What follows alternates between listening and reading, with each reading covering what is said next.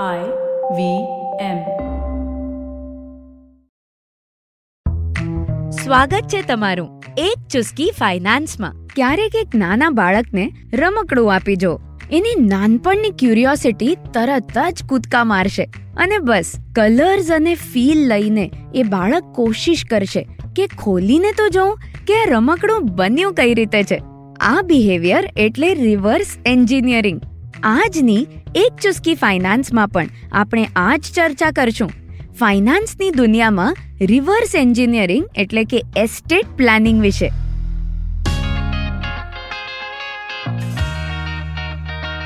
એક ચુસ્કી ફાઇનાન્સ પોડકાસ્ટમાં તમારું ખૂબ સ્વાગત છે.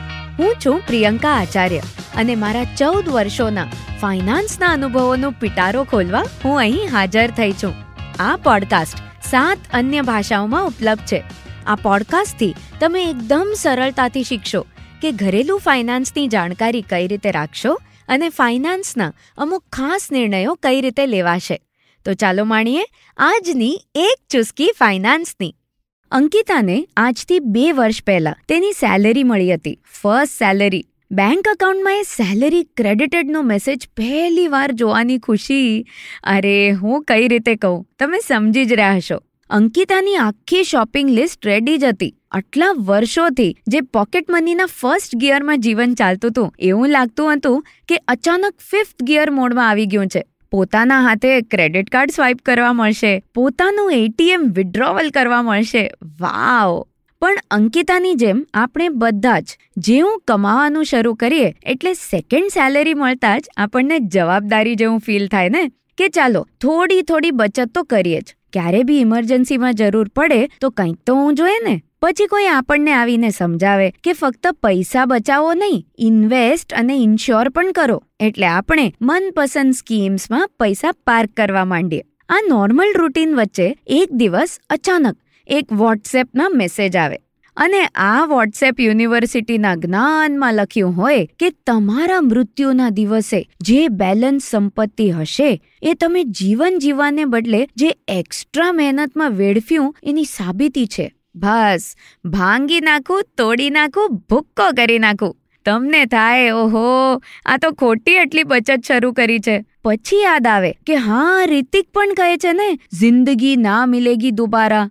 આ અસમંજસમાં પડ્યા હો, ત્યારે ફરી પાછું થાય. આ બધી ફિલ્મી વાતો છે યાર. આપણા એરિયામાં ચાર દિવસ પાણી કાપ છે ને, એ ખબર પડે તો બહુ બહુ તો આપણે સ્વિગી ઝોમેટોથી જમવાનું અને બાકી બધું મેનેજ પણ કરી લઈએ. પણ પૈસા કાપ હોય તો ચાર દિવસ કાઢવા કેટલા અઘરા છે? તો પછી સેવિંગ, ઇન્વેસ્ટમેન્ટ, ઇન્સ્યોરન્સ, આ તો કરવાના જ છે ને. એવું આપણે નક્કી કરીએ. અને પછી આવે એક્સ્ટ્રીમ વિચાર. કે આ બધું કરશું તો ખરા, પણ આપણા પછી આ બધું મળશે કોને? એનું શું કરવાનું? આપણા પછી. આ કોન્સેપ્ટ જ એટલો ડિપ્રેસિંગ છે ને કે સ્વાભાવિક છે. આપણે એને ડીલે જ કરતા જઈએ. પણ આજે આપણી ચુસ્કીમાં સરળતાપૂર્વક સમજીએ આ સવાલનો જવાબ, એટલે એસ્ટેટ પ્લાનિંગ એસ્ટેટ પ્લાનિંગ માટે સૌથી મહત્વનું, એટલે મારા પછી, મારા પરિવારને કોઈ ટેન્શન વગર મિલકત ક્યાંથી મળી જશે એ. અને આ માટે એક ખાસ સ્ટેપ છે આપણું વિલ એટલે વસિયતનામું.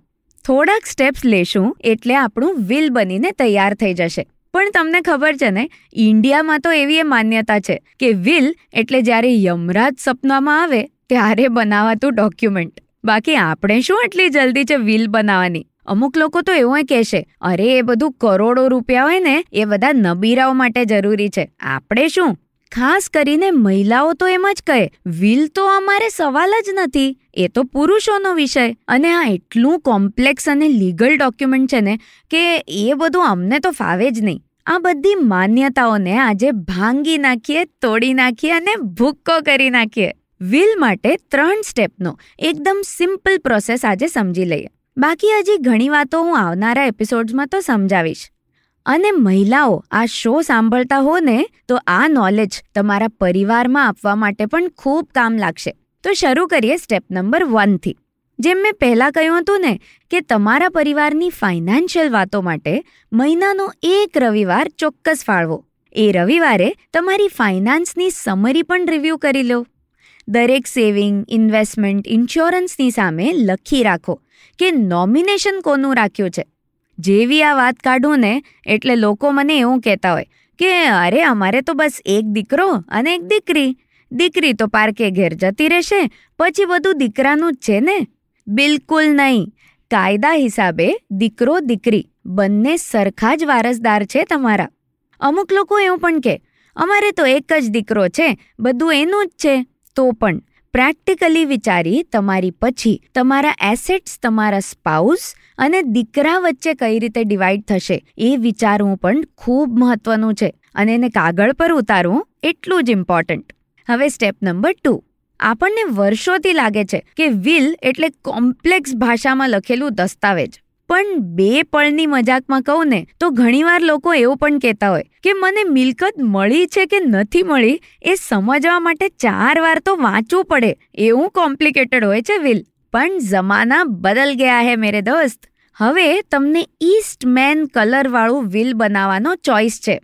એટલે હવે તમે તમારી બધી મિલકતના ફોટોઝ યુઝ કરીને વિલ બનાવી શકો છો.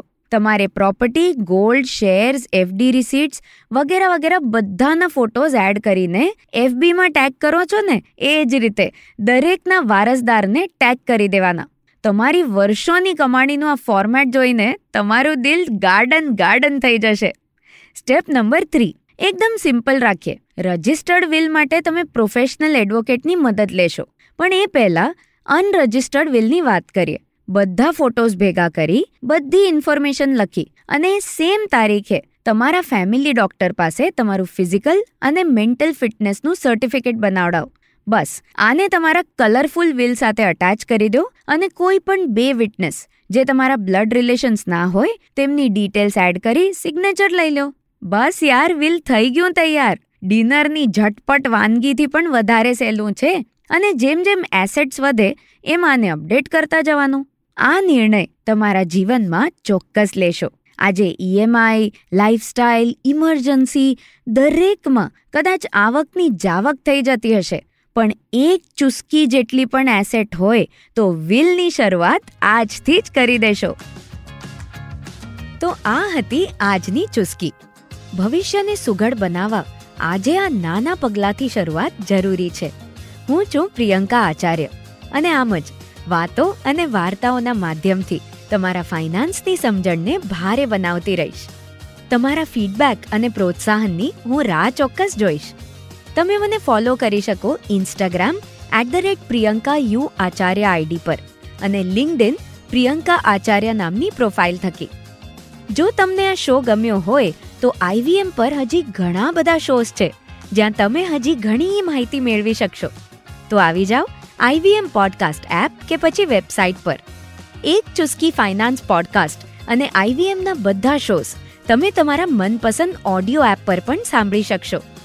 અમને સોશિયલ મીડિયા પર તમારો સ્નેહ પહોંચાડવાનું ભૂલશો નહીં. અમે આઈવીએમ પોડકાસ્ટ નામથી ઓળખાઈએ છીએ. ફેસબુક, ટ્વિટર, ઇન્સ્ટાગ્રામ અને યુટ્યુબ પર. તો ચાલો, આવતા મંગળવારે ફરી મળીએ એક નવી ચુસ્કી સાથે. એક ચુસ્કી ફાઇનાન્સ સાંભળવા બદલ આભાર.